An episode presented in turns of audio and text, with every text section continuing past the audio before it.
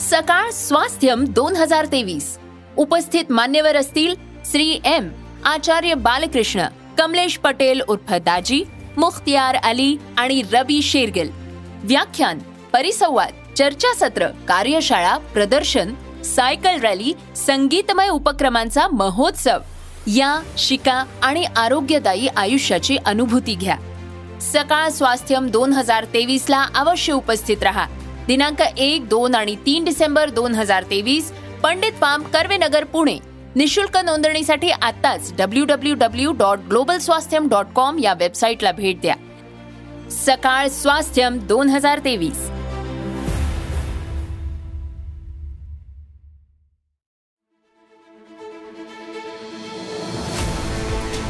तुमच्या रोजच्या जगण्यातली विस्मयकारक माहिती जी ठरणारे तुमच्यासाठी महत्वाची.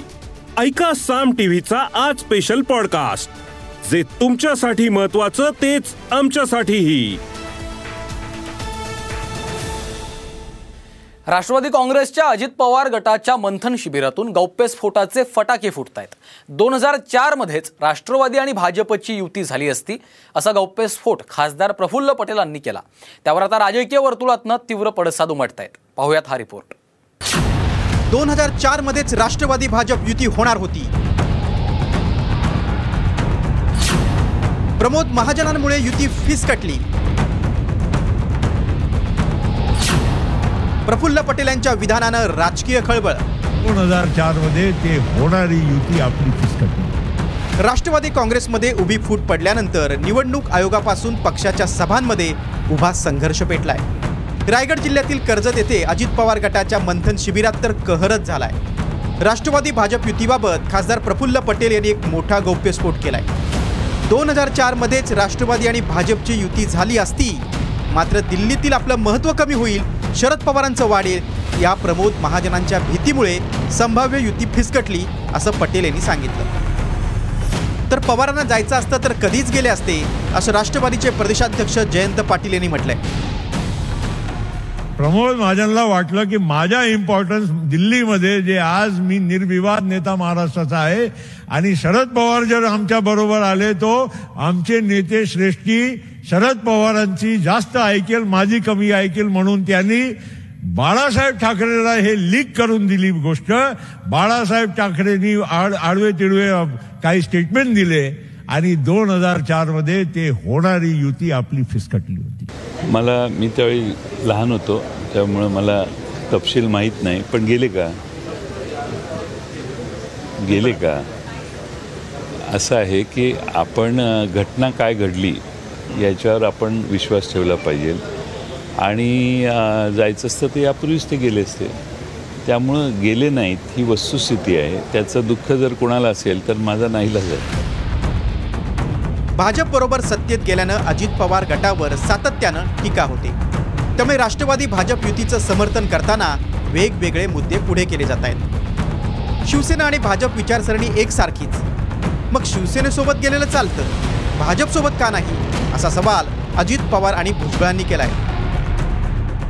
उद्धव ठाकरे यांच्या शिवसेनेबरोबर सरकारमध्ये गेलो. म्हणजे आम्ही शिवसेनेचे झालो का? नाही. म्हणजे आमची विचारधारा बदलली का? नाही.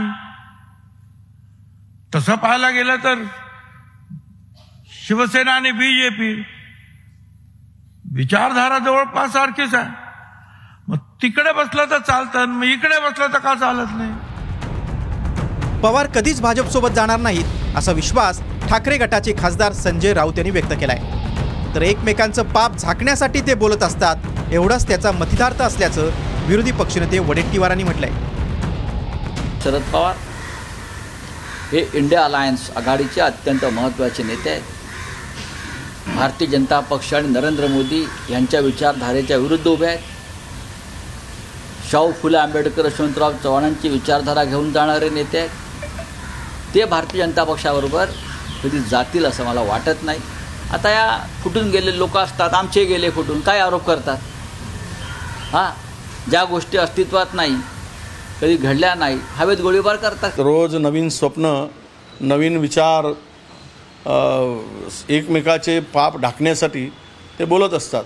एवढाच त्याचा मतितार्थ आहे.